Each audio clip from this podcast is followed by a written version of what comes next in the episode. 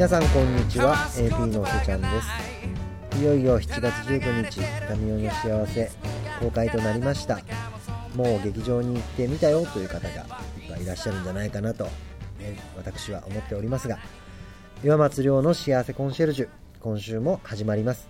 今回は私 AP のせちゃんも久しぶりの収録参加ということで楽しくしてまいりました。それでは今週もどうぞお聴きください。それではどうぞ山松監督こんばんは。こんばんは。えー今日は J-WAVE の試写会の後ということで西麻布のバーとあるバーに繰り出しておりますが今日はお疲れ様でした、お疲れ様でした。えーいよいよまもなく数日後には「神の幸せ」公開というですね。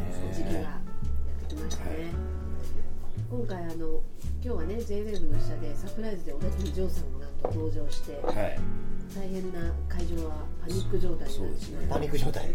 俺いらないだろうみたいな感じいやーそれ私もそう思思っちゃうと思うもし岩松さんだったら。山松さんだったら。だって小田切岩松さん出てきたら「はい。拍手」みたいな感じで。小田切さん出てきたら「キャー!」とか。失礼なお客様失礼なお客さんたちまあでもサプライズで出ていただいた小田切さんにも人気コーナーということでお墨付きをいただいたこの「年末の幸せコンシェルジュ」ですけれども、えー7月20日には東京 FM で「えー、年末の幸せコンシェルジュダイジェスト版」ということで特別番組が放送されます。ニューヨークで撮ってきたものもオンエアになります。ね。それから7月30日にはなんとあの伝説の「オールナイトニッポン」に山津監督登場ということで小田切丈さんがなんとラジオトーク番組初出演。すごいですね。ね。かなりね。赤裸々に何かを語ってくれる予定ということになっております。楽しみですね。なんとあの小栗旬の「オールナイトニッポン」レギュラーを潰しての。監督登場でした。旬な男をうん、潰しましたね。抑えて。なんかさ小田切丈対小栗旬ならわかるんだけど、はい。小栗旬対岩松亮すごいことです。すごいすごい見出しです。あの昔可愛がったやつなんで。そのエピソードありましたよね。そうそうそう本当に。蜷川さんの舞台。本当にあの昔あのー彼がまだそんなに有名じゃない頃に、はい。ハムレットの14プラスって役をやってて、はい。本当に最後の最後にでちょこっとしか出てこない役なんで、その時に僕はそれが11月か12月の公演だったんですけど、はい。僕は2月の公演の本をその国文のあのある一室で書いてたら、はで出番まで、あの小栗君がずいぶん時間が余ってるんで、はいい、つも邪魔しに来るんですよ僕の部屋に。そうですか。ん。はい。そんでもう衣装を着たまま、はい。シェイクスピアの衣装着た。まま。はい。で俺は一生懸命本書いてるのに、えでもうもう俺も無限にできないから、はい。あそうとかなんとか言う 相手をしながら、はでやっと内線の電話が鳴って小栗さんそろそろ準備お願いしますって、でやっと行ってからやっと本が書ける。そんなそんな。確かにお世話してますうん。ねだってそれはもう10時ぐらいだからさ夜中の。7時から始まって3時間ぐらい経ってからやっと出る役だあシェイクスピア長いから。そうなんですねそんなこうあの時期もありまして今はもうちょっと立場がいろいろ。変わられてまあでだあそうなんですよ。はい。というわけで皆さん7月30日の深夜2時間たっぷり、えー小泉京子さんもゲストに参加されてますのでぜひ見てください。はい。早速じゃあ今日のお悩みいってみたいと思います。はい。最近お悩みも増えてきてですね、かなり真面目なお悩みもそうですね増えております。はいえーリスナーネーム浩平さんからです、えー彼女が23年間いません。今まで告白されたこともありますがずっと断ってきました。一人好きというわけではないのですが楽なので。周りからは寂しくないとよく聞かれます。恋愛しないと幸せにはなりませんか？えーこの人はまさにこの「タミオの幸せ」の主人公のタミオくんと一緒で何が面倒くさいのかわかんないけども、えー断っちゃう。お見合いを断り続けてきたあれはタミオはなんなんで断り続けたんですかね。まあ気に入らなかっ欲求が高かった。高かった。理想が高かった。えた。まあでもその結果ね麻生久美子さんのような素敵な人と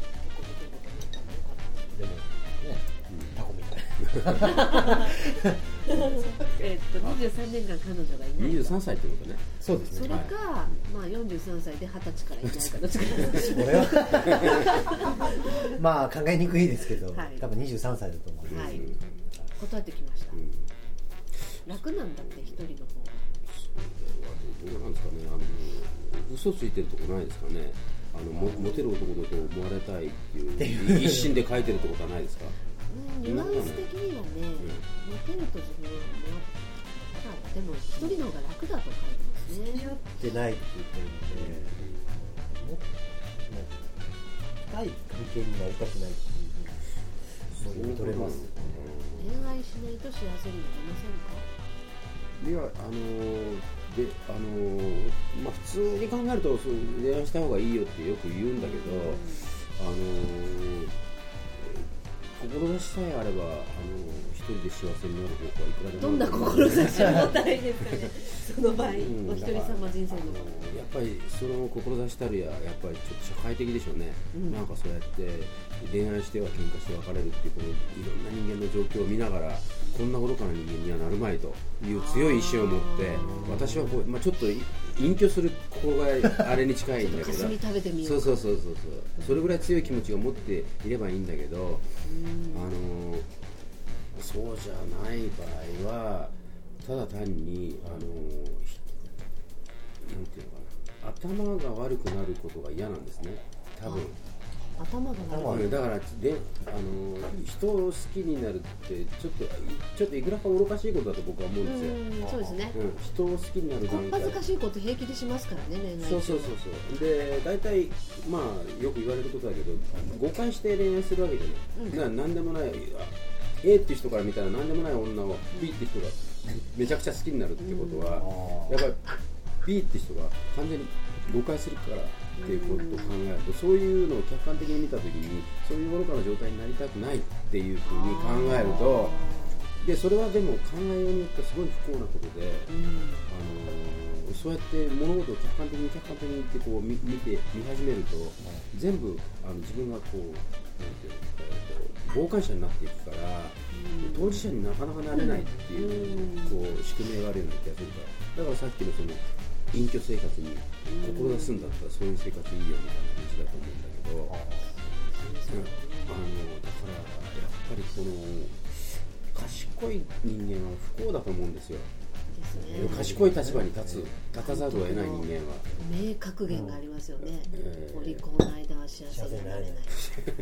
本当になんかそそうやって客観的に物事を見て、そだって客観的に見たら絶対愚かしいことが蔓延してるわけだから、はい。そういうふうになりたくないと思い始めちゃったらずっと下がっていくしかないじゃないですか、うん。現実から、うん。だからその踏み込む踏み込んだ瞬間に人間は愚かになる、それその一環に恋愛があるとしたらやっぱりそうそうなった方が幸せだっていう言い方もあるけれども、それがしし幸せだと見えないんだったらあのやっぱり下がるしかないじゃないだからそのどうなんですかね。こういう人はあのんなんなんですかあの野瀬さん。はい。無茶ぶりあのです。めちゃめちゃ肉欲はあるんですか？肉欲はまあおせちゃん代理ですか？この僕浩平ちゃん。代理なんですかねわかんないですでもまあうん女性に対しての興味がない感じではないので欲求としてはあるんででもね肉欲ない人もいるんだよ最近男の人で肉肉欲さえあれば愚かになれるんですよ肉欲さえあればだってだと思いますねねだってだってもうまかり間違ってねいや肉欲に走っちゃったっていう愚かさにこういけるわいければけだから酒に酔っでも払ったらい肉欲けるに20代前半で走りすぎてすごく後悔してるのせちゃんみたいな後悔してんの？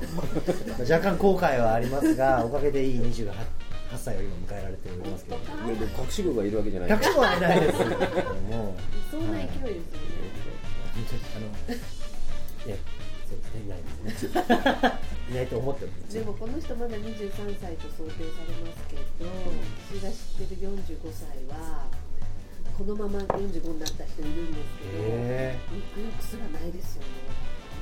えちょっと気持ち悪いぐらいのでも女性が好きなんです好きなんですよ。可愛い若い女の子大好きですぐちょっかい出すんだけど、かはい。ざそっちの子がい医者なんですよ、うん。だからさ若い女の子は夢中になるわけですよ、う。ん。勘違いそれこそ勘違いして、うん。はいそうするといざ最後のところで蹴っちゃう。ケチわかんないんだよねそれが自信がないのかもなんで。しょ何でしょ最終的なところでうでもあのことはないですか？だからそういう意味も含めて自信がないのかなってちょっと推測してくれる勝手にだけど肉欲ないのこの人がそうかどうかはちょっと分かりませんけど、でも恋愛は面倒くさいと感じてるわけじゃないですか。あれじゃないですか。でも楽なのでって書いてあるでしょ、うん、が好きじゃんけじゃないけど、はい、ではっきりと女の子って結構手がかかるじゃないですか。若いうちは特に、あれもしてあげなきゃいけない、はい、こうしてあしてとかって言われるし、それが面倒くさいんだよね。だから多分付き合うっていう形を取ってないだけなのかなっていうあ分かった。もうこう面倒くさくない。すっごい年上で付き合うよ ドン引きですよ。面倒くさいっていう質が分かんないですよね。どうなんですか？これは20 23だと仮定されますよね。そうですね。もしかして親と一緒に住んでるんじゃないの？まだ。ああそれは悪いことだ、ね、いる必要がありますねあのだから一人で暮らせばどうしても自分の中でいろいろ触覚を伸ばして、ね、いろんなことを自分でこうやってやっていかなきゃならないんだけど親と暮らしてる間はそんなにいろんなことやらなくて例えば飯食うために何かしなくてもいいとかいろんな問題があるじゃないですか。でそういう中で生きてるんだったら例えばそのえー、一人の女の人をこう付き合う中でこうやって面倒見たりするってことが面倒くさいっていう理由も取るような気がするんだけど一人暮らししてるやつはそうは思わないような気がするんですね。民山君もそうですもんね。お父さんが朝ごはん作ってくれたりするあんな焼き魚のご飯に味噌汁素晴らしい朝食を作ってもらえる、ね、目やにまで取ってくれるんですよ。まつげだよあれ。まつげがついてる。まつげでした目やにや 失礼しました 朝起きた時だった、ね、朝起きたまつげがくっついてた。だから今のこうあの話でいくと僕はその多分もしかしたらこの人は親と一緒に過ごしてるなという印象があるんで、それだったらば、一人暮らしをまずしなさいと、これはまず言いたいことかな。でまた別の面から言うとそのあの恋愛しなければダメですかなんて幸せになりませんか、そうですね、っていうようなことにそれのみとって言うんだったらいやそんなことはないよ。とは言いたい、ただその場合の生き方はかなりあのえー、哲学的になるよみたいな。そうですね。そうですね。確かに。あとやっぱり23歳で一人身なのと、例えば73歳で一人っていうのはかなり意味一人の重みが違うと思う、ずっとそれで今23歳の観点で1人が楽っていうのと、はい、今度同じ0歳の時に家族の誰も身寄りもみんないなくて1人が楽なのかどうかっていう想像力がちょっとそうですねはい、浩平さんもし田辺さんのところにもいらっしゃるようであれば一人暮らしをお勧めします。しなくても幸せになる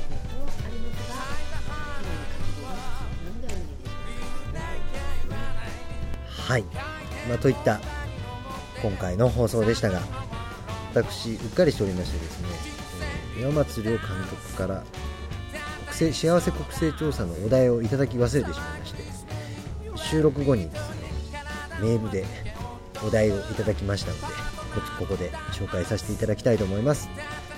ということで今週の岩松亮監督からの幸せ国勢調査のお題です。あなたが幸せを感じる暮らしはどちらですか？A 海辺での生活。そして B 山あいでの生活。さて一体どちらを幸せだと感じますでしょうか？皆さんのお答えお待ちしております。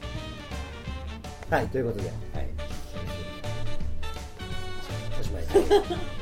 はい、ありがとうございました。また。じゃあ次回お楽し。みによろしくお願いくださいませ day river, cold on the.